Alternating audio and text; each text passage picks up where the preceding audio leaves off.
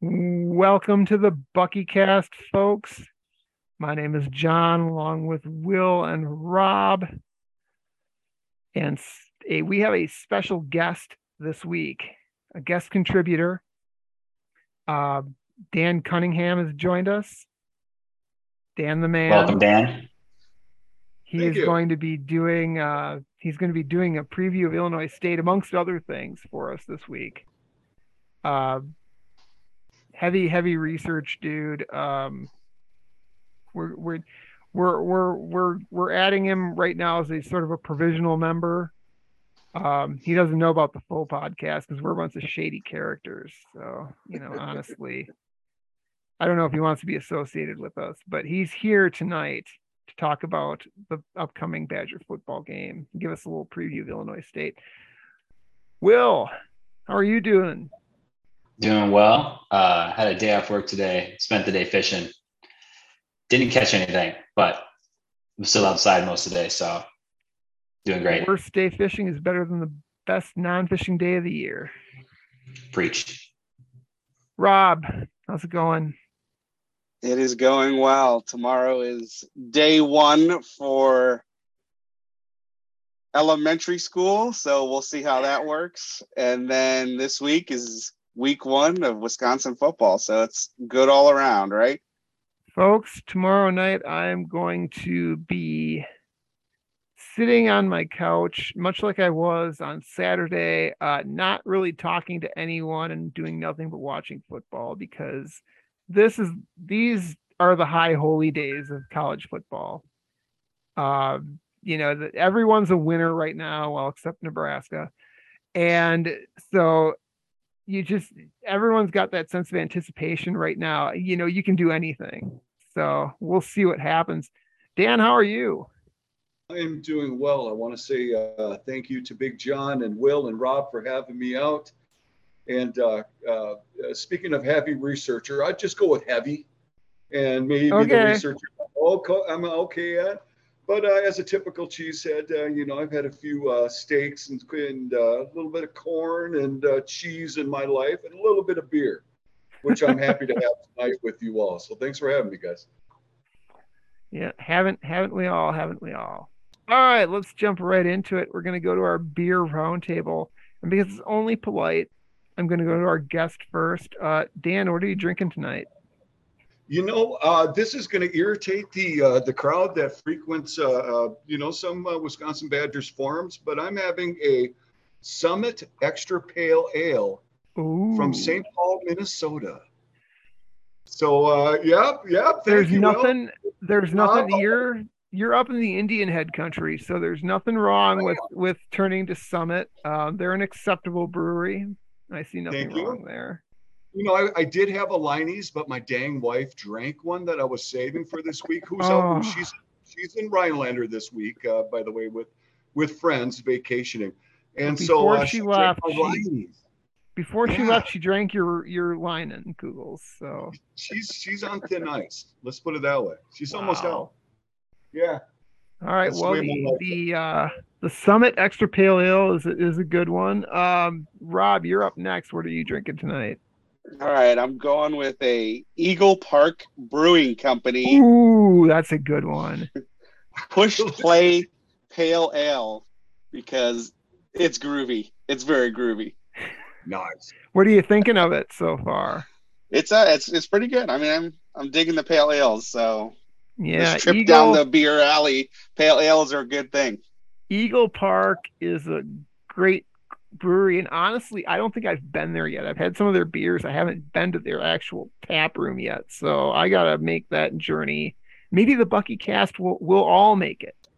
Maybe eagle park is a is a has a very good reputation. So Where's we'll see at? what happens. We'll see what Where's happens. Will what are you drinking? Um so first, I think Eagle Park, that's the place. It has a tap room in Madison, right? Does Eagle Park have a tap room in Madison now? Oh, no, I'm thinking of Parched Eagle. No, you're, are you thinking of yeah, yeah? I am thinking of Parched Eagle. Yep, Parched so, Eagle. Never mind that. Totally different um, outfit. I got another one of my Saturday uh Saturday beer companies.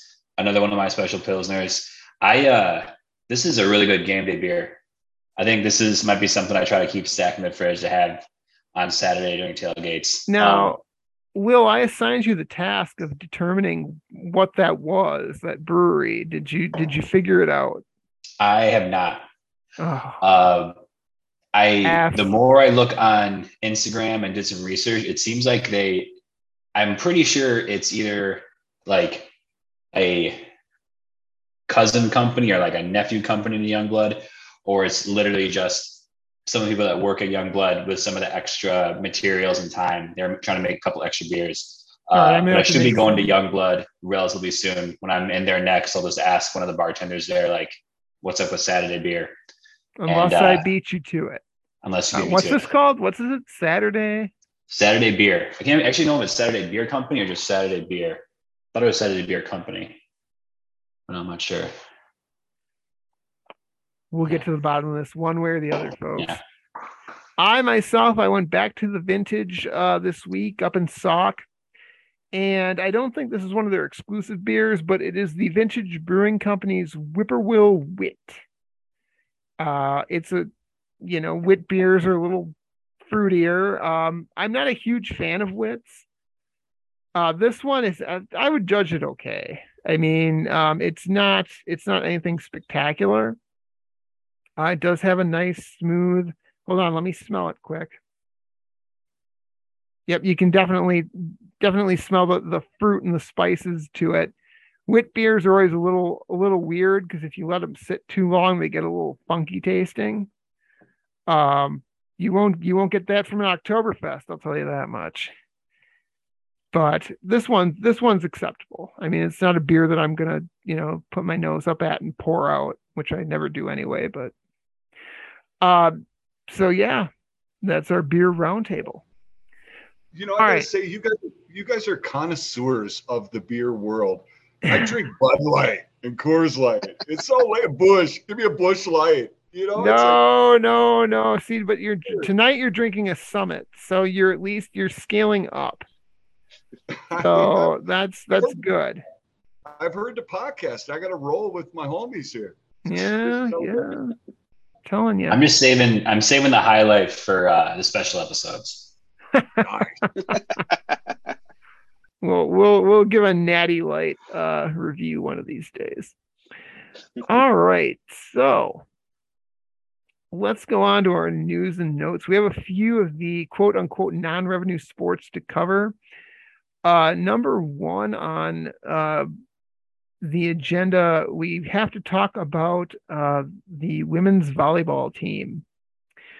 Um, dropped down to number six. They had a split trip down in Texas, unfortunately. Uh, they beat TCU with very little problem, uh, three nothing.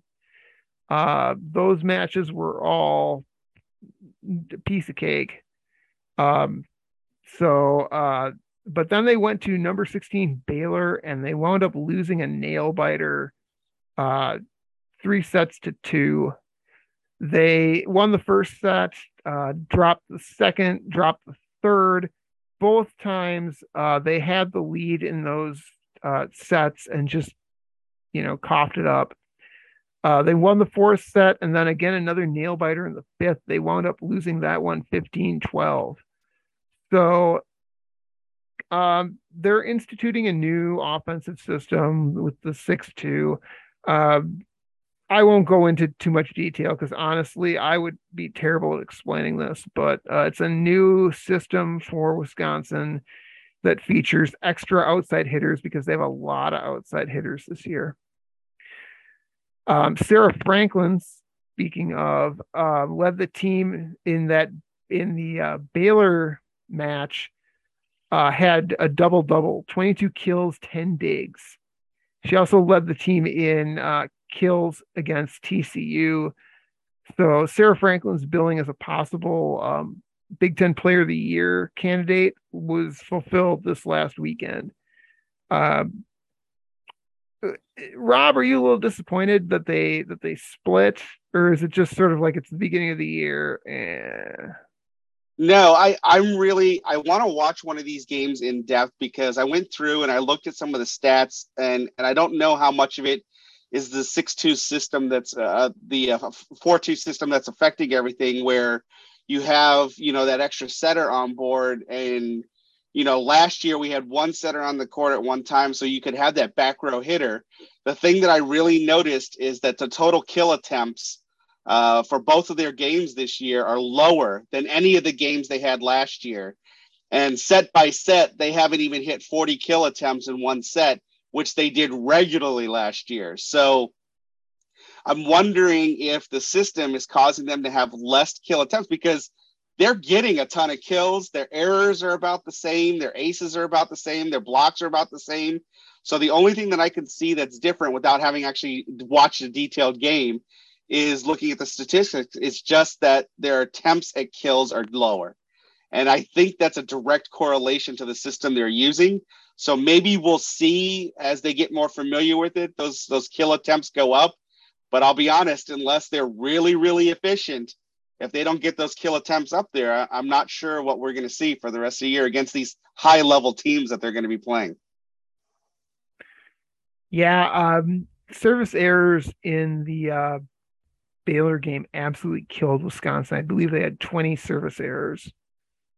So uh, yeah, they they can't have that happen. So hopefully they'll clean that up. Keep in mind this is a team that's is almost practically brand new, so they still have to work out how they're going to work together as a team.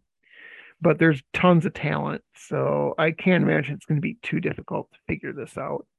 They have so many elite players on that team it's just a matter of working everything out and working in a new system. Anyway, next week, or I should say this week, uh, Friday night, they get to uh, host Marquette, and that is on BTN. That's the season opener. Um, if you don't have tickets, I don't think you can get them anymore. But they are going to raise a banner. They're going to show off the national championship trophy. So if you are going, good for you definitely the chance of a lifetime to see that. Uh, then Sunday they're playing High Point, and then I don't really the schedule, and I I haven't kept up with any of the of the uh, they haven't really posted anything on Twitter about this. It sounds like there's going to be another game against either Marquette or High Point, and the admission is free for that second match on Sunday. So if you get a it, chance, it looks like a round robin. It looks like we play Marquette then we play High Point, and then Marquette plays High Point. So that's what it looks like to me, but I'm not positive on that. So that may be Marquette versus High Point. Yeah, I think we played Marquette on Friday. Oh, I don't know. Then Marquette has to stay for two days. And it looked like we play High Point on Sunday, and then it looked by the schedule that Marquette plays High Point on Sunday. But yeah, I'm not mm-hmm. sure. That would be weird that they stay for two days. Yeah, it seems a little odd. Uh, well, you know, we'll show them a good time at any rate. the elite University of High Point. I believe it's in South Carolina. I'm not positive. We'll we'll leave that one rest. Uh, quickly to the men's soccer team, uh, who started out the year. I haven't marked two and zero, oh, and it's actually one and zero. Oh. Uh, Wisconsin should be two and zero. So uh, they managed to beat uh, Utah Tech last week uh, pretty comfortably, five to nothing victory. And I expected that. I believe last week I referred to Utah Tech as a school I'd never heard of, and it turns out there's a good reason because they absolutely whooped them. It's hard to score five a, a five nothing shutout, um, you know, against a, a bad team, much less you know a team you've never heard of. But they did it. And then they got a little bit robbed this last weekend. Uh, they played number 11 Tulsa and they were up 3 nothing uh, after after the break. Everything was rolling along and then a series of storms hit Madison. And they called the mat they called the match at 68 minutes, which was 2 minutes short of the amount of time you need to have a uh, a decision rendered. So Wisconsin wound up taking a no contest in that match. Now, I don't care if they say it's a no contest. In my opinion, they won because they were up three nothing with uh, all the momentum rolling for them against Tulsa. So uh, anyway, uh, Inaki Iribarren and Jack Finnegan, who was the uh, Big Ten Men's Soccer Player of the Week, each have three goals already on the year. So they're really lighting it up. Um, I'm looking forward to this now. Men's soccer was not all that great last year. I'm hoping maybe this year they get a little bit rolling. They've got new coach uh, Neil Jones, who I believe is from New Zealand. It's New Zealand or Australia, but I think it's New Zealand. And we'll see if he can work some of that uh, down under magic with the men's soccer team. Anyway, uh, this Thursday they play at Milwaukee. And then Monday they play at Western Michigan, which is actually not as easy of a game as it sounds like. So we'll see how they do there. Women's soccer, very quickly. Um, the uh, women's soccer team. The, last week I said they they took a tie against number seven. Was it TCU that was number 7 mm-hmm. Yeah, uh, they took a tie there, and I said that was as good as a win. Well, this last week they took a tie that was practically a loss. Uh, they tied Loyola of Chicago, one one. They gave they had the lead up until the 88th minute, and then uh, coughed it up. And you know that Loyola was not on their level, and to to wind up with a tie that way, it just felt like uh, feels like a loss. But they redeemed themselves this last weekend. They beat Green Bay three to nothing. So uh, Erin McKinney continues to be outstanding in goal. Uh, she, I think she's only given up either it's either one or two goals on the year. But Wisconsin women's soccer team now ranked number 22 in the country, uh, 2 0 and 2 to start out the year. And one other quick note on the men's and women's cross country teams. Uh, in the Great Lakes region, uh, cross country is split into, into different geographical regions uh, but they include all these different, um, obviously Division One Power Five schools.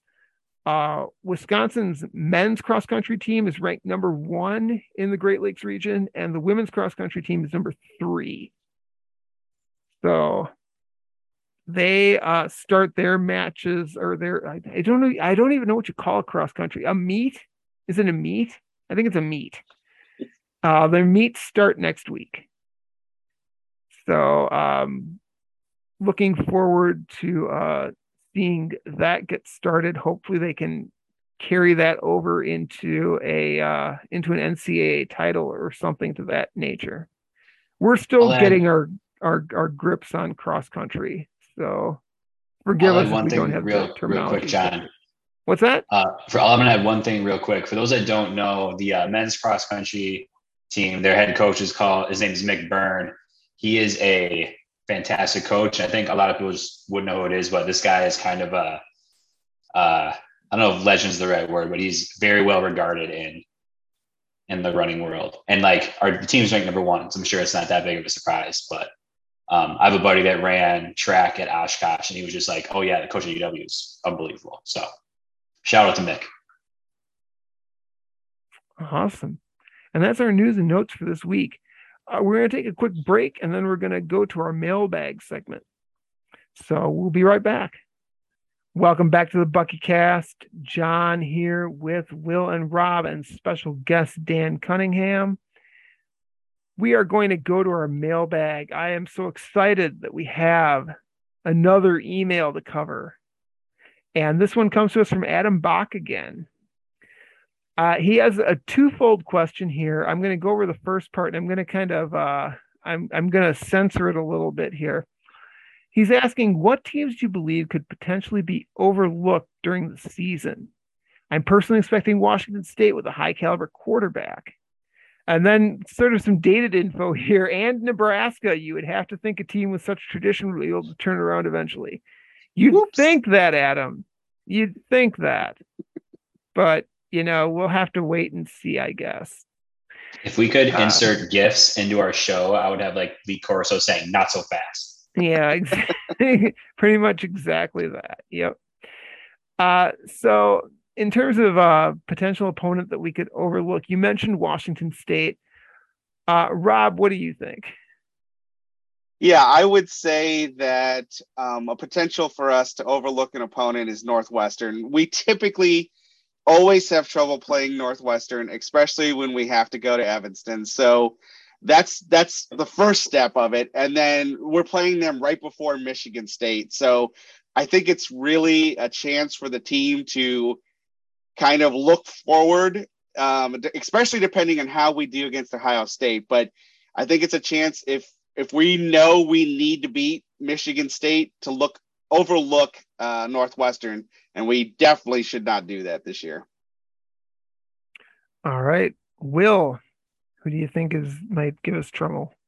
You know, one team I'm a little nervous about is Illinois. They they kind of just you know blew Wyoming out of the water. Now, on the one hand, you know it's Wyoming. They don't have a, a great squad this year. Um, on the on the other hand, you know, their their quarterback, you know, threw the ball almost 40 times, completed. I think I think it was 27 for 37. Uh, the running back had 19 carries, like 150 some yards. You know, they won. They only gave up six, six points. So like they beat the crap out of a team they're supposed to, and then you just throw in the fact that Bret Bielema is their coach. Uh, so yeah, that, that's just a game I'm a little uneasy about you pronounced it incorrectly. Will it's Bert Bielema? Oh, my bad. I should I should know better. Yeah. Darn Bert. It. Um, I am gonna go with Purdue, uh, because Purdue is such a wacky school, and sooner or later, sooner or later, just like with Minnesota, they're gonna pop up and bite us in the butt because uh, you know, they've got a good quarterback this year. Everyone's stressing about, oh my God, they can't replace all those receivers, David Bell and Milton Wright. Uh, you know, they've got a lot of wide receiver talent on that team. I don't think that's going to be a problem. They have a really great tight end. Uh, their defense, who knows? Maybe they outscore people, but Purdue's going to be a tough out and we'll see what happens with them. But that's that's my choice for like a game where you kind of have to watch out a little bit. I think it's right after we come back from Michigan State too. So, uh, Dan, did you have anybody that you think uh, might come and bite us? You know, I don't know if it's if if we can be bit by them any more than we have been the last couple of years, but I'm going to say the Golden Gophers. I, I believe that we're going to go into that game with the distinct potential of going into the Big Ten championship. And uh, Minnesota has to replace its offensive line, but due to a couple transfers, and they're very strong up the middle, I think that Minnesota could be overlooked. I don't think that's going to happen because there's a lot of payback, and they jumped around on us after that last uh, after the game last year, which was uh, which was actually pretty funny. But the game wasn't. And so, uh, strong defensive line, strong defensive backfield. I think Minnesota could be overlooked and possibly underrated this year. All right. Adam's second question What is your game day routine and your favorite personal tradition you have during the football season? Guys, this is a hard one for me to answer. Um, I don't really know that I have a lot of traditions other than um, you know, I wake up in the morning. Uh, if I if it's a game where it's not going to be at eleven o'clock, I usually like to eat a big breakfast, lay a good strong base, and then uh, head out to Regent Street and just uh, bounce from tent to tent and uh, bar to bar, having a beer, watching the day's action, and then just uh, you know file my way into the seats. I don't really have any superstitions or anything like that that i that i have to follow that course. It just seems like a really solid respectable thing to do uh, when you're going to a game especially it, but it's fallen off a little bit especially now that i have kids and i'm usually taking my kids to a game uh, there's not as much bouncing between tents and bars as there used to be. There's more walking around Camp Randall going, look at the tradition and the this happened here and that happened there and look at the banners with all the players on them. And depending on which child it's either a ooh who's that guy? or uh, i don't care. So uh let's go will what do you have for a game day tradition? You were in the band for god's sake. Come on now. Yeah so you were just saying so i was in the band for five years so for five years i had a close to the same thing every week routine. The only thing that changed was the show we did on the field. Um, so since then, you know, since I since I've graduated, my game day routine is very varied. Like who I'm tailgating with, where I'm tailgating. Uh, sometimes I I don't tailgate at all. I just got a spot. I, I biked uh, to a to a bike rack and I just walked the game and head back out. Um, so I don't know if I have a routine. Like I think it's very changing week by week. And the personal tradition that I have is well, one is I haven't missed a home game since 2007. So that's a little streak I got going. And two, with two, with the exception of two or three games in that streak, I am always on time for kickoff and I stay to the clock is zero. And you stay for the fifth quarter. I, I say I don't say for every fifth quarter, but I say for a lot of fifth quarters. Yeah. Okay, well let's what? ask this question. Maybe maybe this is a better question to ask. What's your favorite tailgate food item? Does do Bloody Marys count as food? Do they have celery in them? Uh, well, if they're made correctly, they'll have pickles and olives and cheese and usually a beef stick. Okay, well, if they're done properly, then sure. They're, that's okay. a, that's the soup that drinks like a meal. Right. Yeah. So if it's if that counts, then it's that. Otherwise, I mean, you can't beat a brat. So. All right, Rob. Anything? Well, I am not uh, lucky enough to be in Madison like you guys, so I will uh, prep where I'm going to get my chicken wings from. So mm-hmm. I'll either make them myself or uh, I will go see if I'm going to get uh, B Dubs or something like that.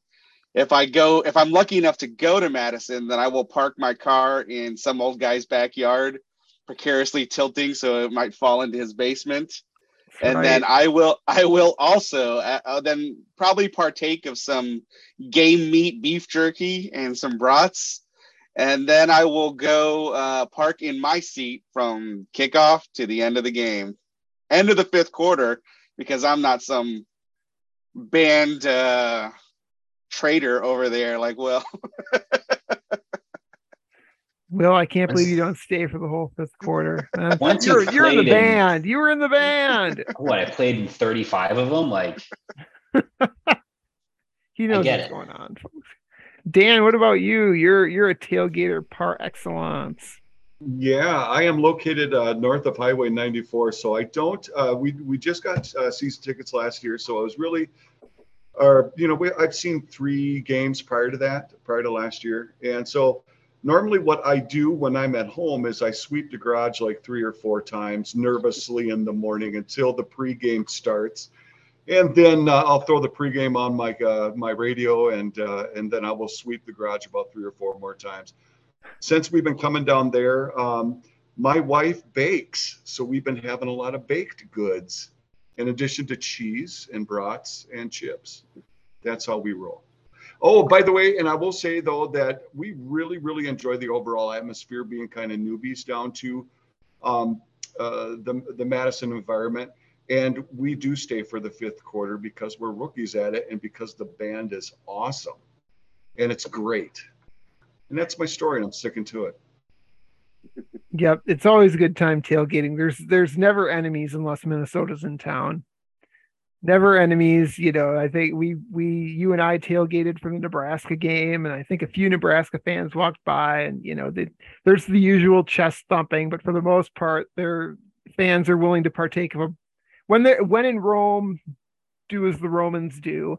They'll have bratwurst and cheese curds and beer until it comes out their noses, because that's what we do. Uh, so yeah. Um, One thing. Day, Go ahead, Will. I would say one thing I was going to add. I just remembered.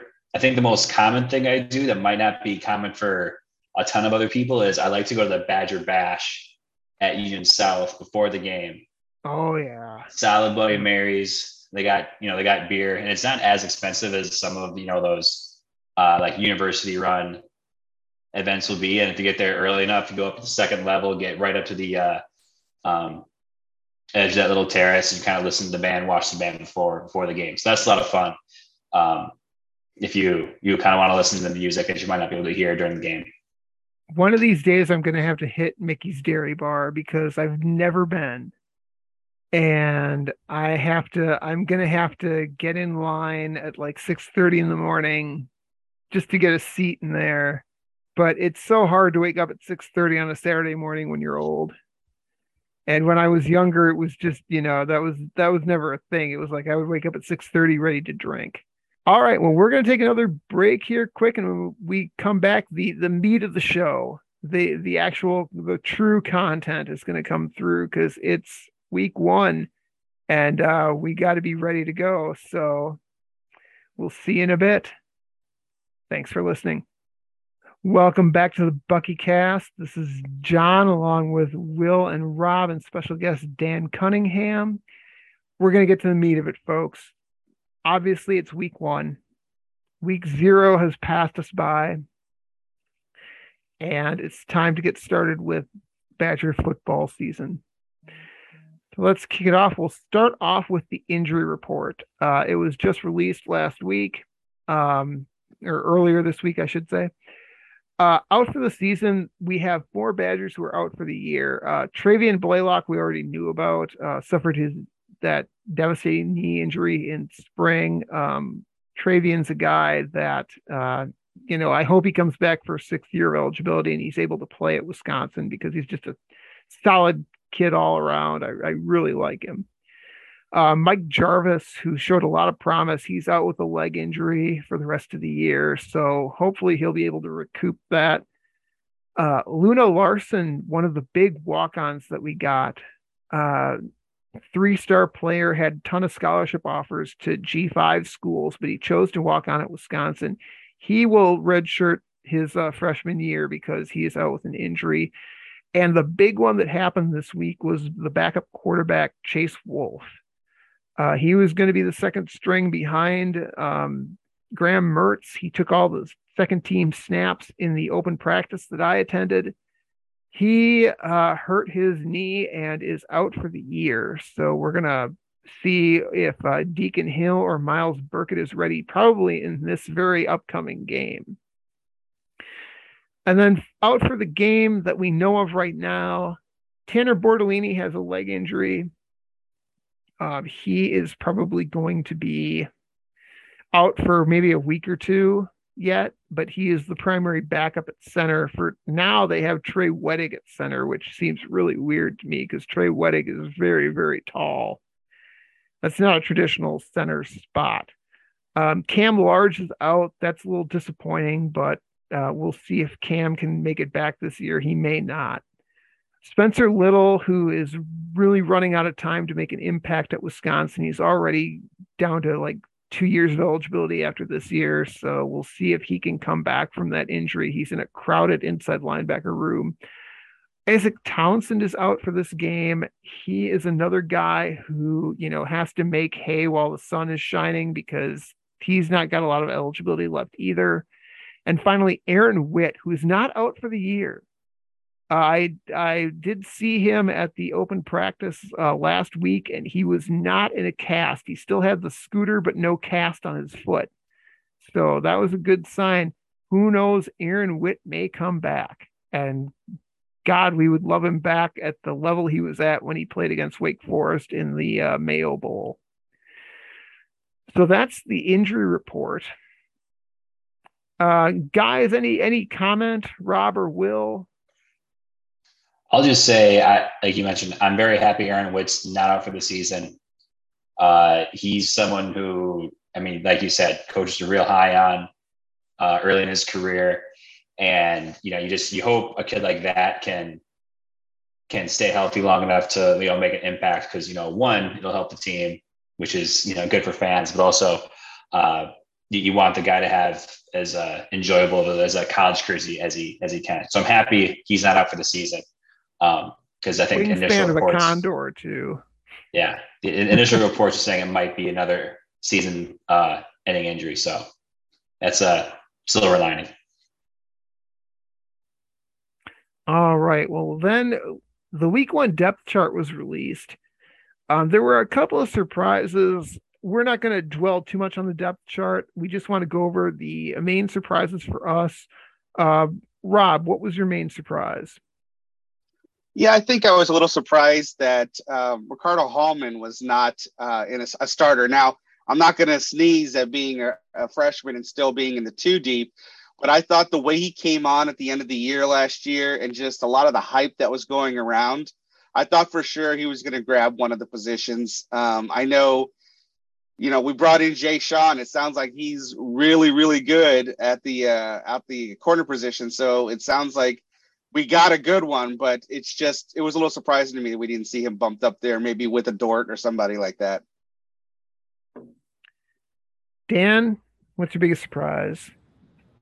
You know, I'm going to go fullback with uh, Jackson uh, Acker. And uh, the reason being is that uh, he played halfback in high school, plus some middle linebacker. And, uh, you know, normally halfbacks aren't fitting blocks aren't uh, uh, making contact and driving somebody out of a hole or trying to maintain control of them. And so I would I would say that uh, he's my surprise starter. Not only that, he beat out a sophomore too. That's that's pretty crazy. Well, it'll be interesting yeah. to see how much of an impact he has on games because he has that tailback running ability. He can catch the ball.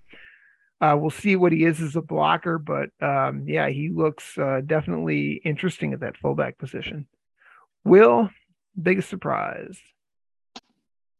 You know, I think if you know, last at the end of spring ball, if you'd have told me that uh, Logan Brown wouldn't be a starter on offensive line, I, I, I would have been a little little surprised. And um, you know, obviously, uh, Riley Mahlman kind of came on strong and and won that spot. And in his own right, was a really good recruit. Um, I'm just, I'm just, I'm just a little surprised that you know, kind of Logan Brown wasn't able to kind of put a camp together and, and kind of win that down. Uh, so I'm going to go with Logan Brown not being a starter at right tackle. Fair enough. Uh, I am going to go with Muma Njongmeta, who managed to beat out uh, Tatum Grass and Jake Chaney, who both ran with the ones in spring and fall uh, Muma seemed like the forgotten man. And then all of a sudden, he must have just turned it on in that last couple of weeks of uh, fall camp because now he is a starting inside linebacker. So he's going to run with Jordan Turner. I think that's a really exciting inside linebacker combo. Uh, Turner's in the short sample size we've seen is clearly our best cover linebacker. Uh, moves really well in space. Muma's just got speed and blitzing ability. He just looks like a, a stud. So we'll see what happens with that. Uh, quick note there's going to be a ton of visitors uh, for Wisconsin because it's a home game. It's in September. Uh, week one, I just wanted to note some of the prospects who are coming in. Uh, at quarterback, there's going to be a few other guys, but the main guys we wanted to note were uh, Jerry Kaminsky, who is, I believe, a South Dakota recruit, North Dakota, one of the two. Uh, he's a commit to one of those schools, but he's taking an unofficial visit to Wisconsin. It's interesting to wonder if he's going to get a preferred walk on or scholarship offer uh, this weekend because uh, Kaminsky is having a heck of a season right now at Sun Prairie East. I, I think he's thrown like 10 touchdowns already. I think he's run for another one. He's just a, a, a really exciting dude, very dynamic, and he's kind of come on strong here in his senior year. So I wonder if Wisconsin's going to, you know, take a look at him and see if they can get him flipped over from an FCS school to the Badgers. And then Ryan Brown, who goes to Milford Academy in Connecticut, he's originally from New York, but uh, Brown is a big, tall kid at six foot five, sort of those one of those prototypical pocket passers. Uh, Wisconsin's going to give him a long look as well. Badgers still need a quarterback in that 2023 recruiting class, and this is they're they're sort of sifting through the bin right now. And Ryan Brown is one of those guys who's come up. He's one of the two or three most likely quarterbacks, I think, to get a scholarship offer from Wisconsin. Uh, a couple of athletes coming in. Titus Cram from Iowa. He looks like he's going to be a running back. Uh, one of the top five prospects in Iowa from the, the class of 2024. He's the only one who's not yet committed to Iowa. Uh, but you know that Wisconsin allure of being a running back for the Badgers is is very strong with him. I think Titus Cram is going to be uh, upgraded from a three to a four star prospect at some point. He just looks too good, too smooth with the ball. Um, so we'll see what happens there. And then Andre Lovett, who I believe is a cornerback. He's from Blue Island, Illinois, and he is a 2025 prospect. Uh, he is also going to be available at uh, as a week one visitor. Uh, I haven't looked too much at this film yet, so I can't say very much. But you know, he looks like a, a, a rising prospect in that class. Um, Colin Dixon, who has committed to the Badgers already for 2023, is going to be visiting, and he is absolutely tearing it up this year. I think he's already over 300 yards receiving with three or four touchdowns he had a 200 yard game receiving in his last game. So Colin Dixon's really turning it on. He might be due for a ratings bump by 247 as well. And then finally, some offensive linemen are going to be coming in. The big ones are Liam Vaughn from Walled Lake, Michigan. He is the brother, younger brother of Aiden Vaughn, who is a freshman linebacker for Wisconsin. It'll be interesting to see if they can pull him out. He's more of an interior line guy. And then Owen Strebig, who we've talked about at length on the show from Waukesha Catholic Memorial, uh, class of 2025, uh, six foot seven, 280 pounds already, is just a high school sophomore. So exciting player to have come in. And I, I wonder if Wisconsin might, I don't know if they'll pull the trigger this early, but uh, he's probably the best offensive tackle prospect in that class in the state. So it'll be interesting to see what they do with with Owen and that's the that's the recruit coverage. Uh let's move on and give a quick talk about week zero. Guys week zero is always like uh, the sort of the the misfit the island of misfit toys of the college football season. Uh, you get a lot of games thrown at you that are you know games you wouldn't normally watch. I watched uh, you guys, in some cases, watched. Will was camping. Will Will was unavailable to follow week zero. Uh, quick compare the first the, the biggest game in week zero was Nebraska Northwestern. Uh, Nebraska killed Northwestern last year, put up over 50 points against them. This year was a totally different story. Rob, Will, Dan, what did you guys see in that game?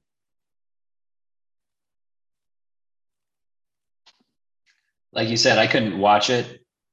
You know, didn't have access to a TV, but I was kind of checking Twitter and seeing the highlights, and I just thought it was a great, almost like uh idea of what Nebraska is in one game. Like you got this huge lead, everyone's excited, then you give up the lead.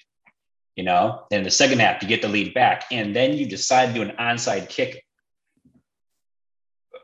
with a two score lead yeah. two score leads. You know, I I always thought plays like that save that when you're playing Ohio State and you find yourself up three in the third quarter and you're like, let's let's try to snag this from them. Um, you know, and then so then they lose that lead again, but then they, have this huge stop against Northwestern, and then they throw a pick, and then they lose.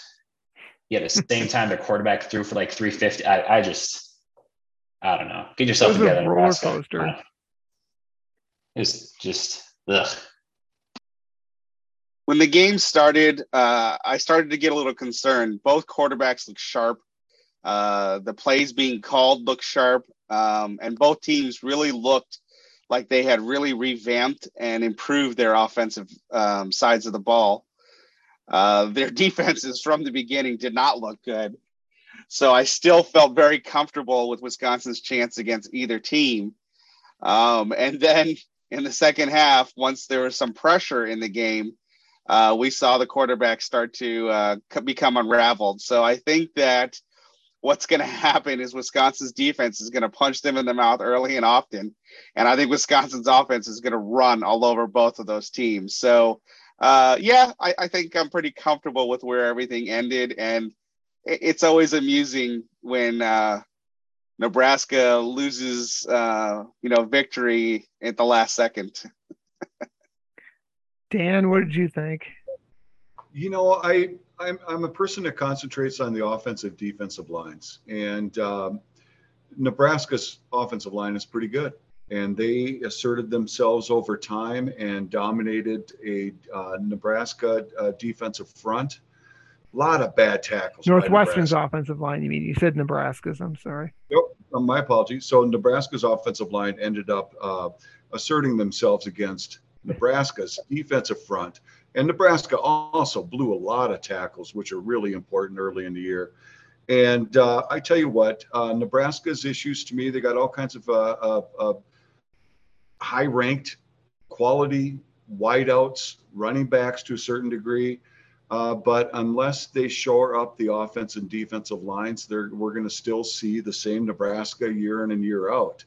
Uh, what struck me as uh, um, interesting is that Nebraska's unit was much like Michigan's a couple years ago in that they don't work as a unit. It seems that they have a lot of guys that go independent outside of their gaps um, and they try to make a play. So it's more about I than me uh, in team. And uh, I think that's uh, why uh, Northwestern got the win at the end yeah, it was it was an ugly game for Nebraska's defensive line. A lot of their marquee guys, uh, like Garrett Nelson, who led their team in sacks last year, uh, was you know they they didn't they didn't have any pass rush. Ochaun Mathis was their big transfer, um, you know, completely negated in that game. He had ten tackles, but he didn't really, you know, show up in any big way.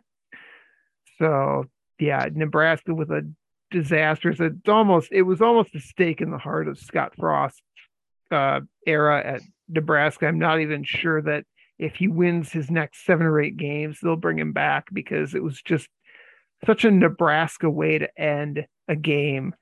And I, that's not Nebraska historically. That's Nebraska under Scott Frost. We lost a one score game and we just had every opportunity to seal it up and we didn't. So, a um, couple other games of note, uh, which Will talked about earlier. Illinois crushed Wyoming. Uh, it's not a very good Wyoming team. Illinois obliterated them. Uh, Chase Brown had a big game, 151 yards rushing, three touchdowns. Uh, Illinois also lost their backup running back, Rodney McCray, who is an absolute sledgehammer, but he is now out with a leg injury. We don't know how long that's going to last and Isaiah Williams, their big receiver, who uh, had to leave the game evidently with cramps, I think. But we we'll see what his availability is like after that. They absolutely have to have Isaiah Williams. He's their only big play wide receiver, so that'll be crucial to them in the future. And one final note, uh, we did, uh, or at least I, I say we, I watched the Nevada New Mexico State game because New Mexico State is our, you know, upcoming opponent in game three. New Mexico State is epically bad. Um, this is a bad Nevada team. They lost their head coach. They lost a ton of players to transfers. And at one point in this game, they were up 17 to 2 on New Mexico State. And New Mexico State managed to make it a game by scoring a touchdown. And then Nevada just sort of shrugged that off and pulled away. Uh, if they weren't going to win that Nevada game, I don't know what game New Mexico State's going to win. Uh, I like and respect Jerry Kill, but this is this is one of the most impossible tasks in college football is making New Mexico State relevant. So we'll see what happens with that. All right. With week zero out of the way and all the injury and depth chart and visitor reports done, let's get into the game itself. Dan, I'm turning the uh, the show over to you. Uh, give us a preview of Illinois State. All right, uh, Illinois State University Redbirds. Um, you know, uh, ISU went four and seven last year. Their head coach is Brock Spack, who coached uh, and played for Purdue, and uh, defensive coordinator is Travis Nijkamp, who is from Stevens Point and they've been ISU has a quite a few Wisconsin kids on the roster, so that's pretty cool. brand new offensive coordinator for this season is Tony Petersen, who uh, came to us from the University of Illinois, who I think that we held to under 100 uh, yards last year. And so I'm going to split this up offensively, defensively, special teams. So we'll go with ISU's offense first. And uh, last year they ran a pro style offense with a young, inexperienced quarterback and they predominantly wanted to run the ball. They did a lot of single tights in line, a lot of double tights in line, uh, some play action passes. Definitely running was a strength of theirs last year. They got two tight ends, both are six six, and uh, one is a little leaner and he's more of a pass threat. But the other big man will also uh, catch some passes, but he's a, he's a fine blocker. So it's interesting that Tony Petersen comes in this year, who's predominantly a spread guy. And so they, when they're in the spread, they oftentimes will go with no inline tight end and H back, and of course a running black, uh, running back, and then a quarterback who's new this year from the University of Minnesota, Zack Annexstad, who's a competent quarterback. Um, started as a true freshman as a walk on, and it was kind of a big deal a few years ago that the first game of the year, uh, Zack Annexstad won that starting quarterback job for the Gophers.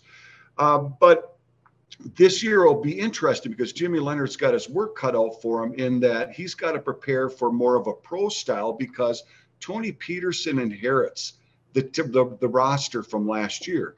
And they do have those two senior tall, big tight ends. And if you spread it out, where do they go? So I was able to look at some film from last year. I watched their game against NDSU and South Dakota and then I looked at clips this year. So I'm only taking in snippets. So I don't have a ton of information other than uh, they will split out the tight ends into a slot into a slot when they're double wide in a in a uh, spread offense, and uh, um, they will also do some double tights. I think that we're going to see a mix between pro style and spread this week or this week. And uh, Jimmy Leonhard again has to get his defense ready for both. Mostly, he needs to concentrate on just having his guys sound in what they do and don't worry about what ISU does. Ultimately, along their offensive line. Now, I coached and I played um, uh, offensive uh, offensive line, and I've coached some defensive line and played some defensive line. So ultimately, I look at that pre-snap and post-snap. I watch the lines. So on the left tackle for ISU is a sophomore, about 6'5, uh, 295, good feet, uh, 6'2, 300 pound left guard. Um, physical kid, um, not overly uh, athletically blessed. Center is a big young man, and the matchup will be uh, Keanu Benton against their center. His name is Drew Bones. Last year he was 6, uh, 6'4, 350. He's dropped 25 pounds this year and is a pro uh, prospect. So that will be interesting. Uh, at right guard is a 6'5, roughly 305 pound uh, gentleman from uh, DC Everest. And so I was able to watch his uh, his high school film, and I looked at a few of these guys on if, uh, from their high school film. Now, granted, it's two, three, four year, years removed, but I do think there's some information relevant or applicable when you do take a, a look at a young man in his high school years to a certain degree. At right tackle, they have a big young man. He's a junior, he's 6'8, 305. Now, the one thing I will say, in my opinion, how, you know, we run predominantly a 34. When we face spread teams, we will run a 25, meaning we got two kids with their hands in the uh, with their hands in the dirt. And so this week, I imagine we're going to see more spread than what we will see pro style. And when we see that, I think that we're going to see a lot of twists and a lot of uh, um, stunts at the front because, truthfully, Illinois State's uh, the sophomore's unknown to me, other than I saw his high school film. But but really, a lot of those guys have heavy feet. When an offensive lineman has heavy feet, you want to make them move horizontal to the uh, line of scrimmage. So different types of stunts where you stunt around and you bring Herbig or C, CJ Goetz from the outside around into the middle, I think will be effective because you want to get those offensive players moving their feet laterally. Um, and then with the defensive tackles, who is likely going to be uh, Keanu Benton. And in this uh, uh, situation, it could be either of the DNs uh, that cross the front. So in a in a loop in a loop stunt, you'll see the defensive uh, uh, uh tackles cross the front. They head to the outside of the tackle, and then the outside linebackers loop inside. I think that will be effective this week because ISU's offensive line has heavy feet. And so, again, the matchup to watch offensively is Benton against their center, Drew Bones. So, on defense, ISU runs a 43, and they have a stand up outside line, uh, linebacker named Zeke Vandenberg, who's about 6'2, 240. Opposite of him on the other side of the line is a senior uh, with the last name, I think it's Braden Deming, who's 6'4, 255, a transfer out of uh, Montana. I was able to watch some film and they look decent. They deserve to be on this field. I do not think that they will hold up against Wisconsin's offensive line, though. Linebackers are a bit undersized. Corners um, are a return from last year. We have some young, strong wide receivers, quick, fast. And so that will be an interesting matchup. And they got brand new safeties as transfers. And so I would imagine that our we're going to run the ball inside quite a bit, at least in the initial part of the game with power and inside zone. We're going to run it outside zone. I think that we're going to be effective in our running game and we will pick up chunk yards. I would imagine we're going to see more, uh, we're going to see a little bit more this year play action pass with Mertz to get him comfortable, give him some easier, quick hitting passes. And uh, I would like to see our screen game pick up. I think everything's going to be effective in this game against ISU. I'm not sure that they have the depth, uh, the depth needed to, to contend with us for 60 minutes. And so, you know, advantage Wisconsin. Special teams, they had a really good punter and kicker last year. Both of them are gone. They actually had a new kicker who got hurt this year late, and they brought in a transfer from the University of Nebraska. I don't know how good that young man is, but ultimately, I see uh, a Wisconsin victory this week, and uh, I think that we're going to get a look at some second and third teamers in this one. That's all I got, Big John. Thank you, Dan. That's why we bring you in. You're the expert. So, on that note, quickly, uh, why does Wisconsin win? Uh, Will, I'm going to kick it to you. Uh, why does Wisconsin win this game? I mean, they they win. I mean, Dan kind of mentioned it. One, they, they're going to have so much better depth. And I mean, they could probably run the ball every single play on Saturday and still win. And their their defense should be physically and uh, scheme wise, I would I would imagine able to just outmatch ISU's offense. Uh, Rob, concurring opinion. Yeah, I think so. I and I, I'm sorry. What was his name? The uh, offensive coordinator they brought in from Illinois. Tony Petersen. Yeah, so I think Petersen is really going to try and instill a little bit of his system into Illinois State's uh, offense. And I think what you're going to see is our inside linebackers and our uh, corners really shut down that that mini spread uh, short pass that he likes to run. So I think they're gonna, with that taken away from them, they're gonna have to resort to more running. And I think you're gonna see, as Dan mentioned, that Keanu's going to have a, a, good time in there, and our outside linebackers are really going to get a push, and I think we're going to stop the run. I, I, just don't think they have the the guys they need to be able to score on us. Uh, so we'll see what we do on offense. I think it's going to be. Well, we'll get to that in the next question, but I think the defense yeah. is just too strong for their offense. On that note, our next question uh, normally, this question on past episodes of the Bucky Cast for game week was why does Wisconsin lose? I'm switching it up this time because this is not an opponent that is in any way, shape, or form matched up evenly with Wisconsin at all. Why does Wisconsin not win by a large enough margin? Let's define large enough. Uh, three touchdowns or more. Uh, Rob, you're first. Go.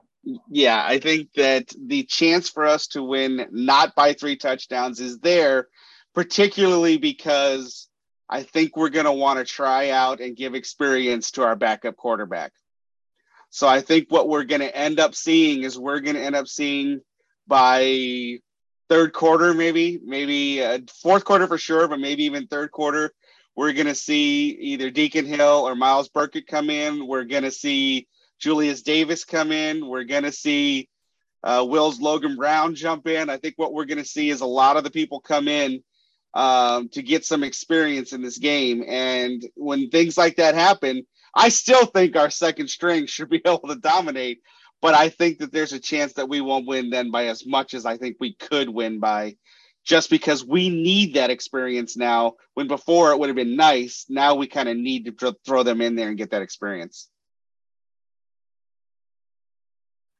Will, any uh yeah, I think so. Dan kind of mentioned they have these like two big tight ends. And and when he said that, I said flashbacks when we played Purdue last year and their monster tight end just killed us up the seam.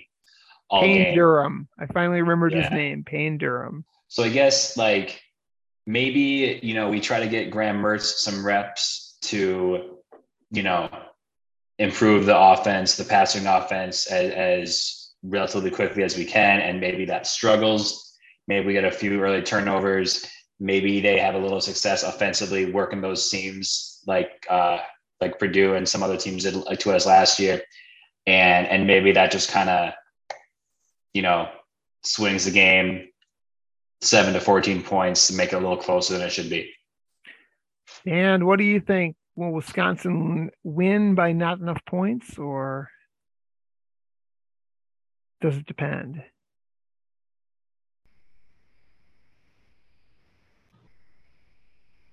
I'm sorry, what was, say that again? Uh, I said, uh, do you think Wisconsin wins by enough points to make this worthwhile, or is it going to be less than three touchdowns? I would say that uh, number one, I agree with both of the comments by uh, Will and Rob on on how things could unravel. Um, I'm I, I got a game going 48 to zero. I think it's going to be a shutout. I think there's going to be a lot of points put on the board. But I agree in that if we're going to give the second team quarterback a lot of reps, if we have if we have uh, turnovers, which I sure hope not, in my 48 to zero score, I'm banking that is not the case. That we're going to turn the ball over and that we're going to get some turnovers. And so um, uh, I would say that uh, um, you know, 48 to zip. We got a shutout going. I think that we're going to really shine in this one off uh, running the ball and uh, uh, passing the ball and defensively. All right. Well, on that note, you've already given your uh, your score, Dan. Uh, you're you're saying that uh, Wisconsin's going to win 48 nothing. The line on this game is Wisconsin is minus 33. That means they're expected to win by 33 points or more. Uh, I'm I'm betting the over on that one.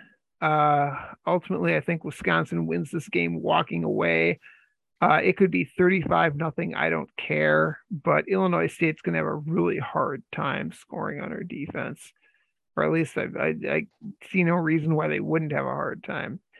Uh, Rob, what do you think? Do they cover?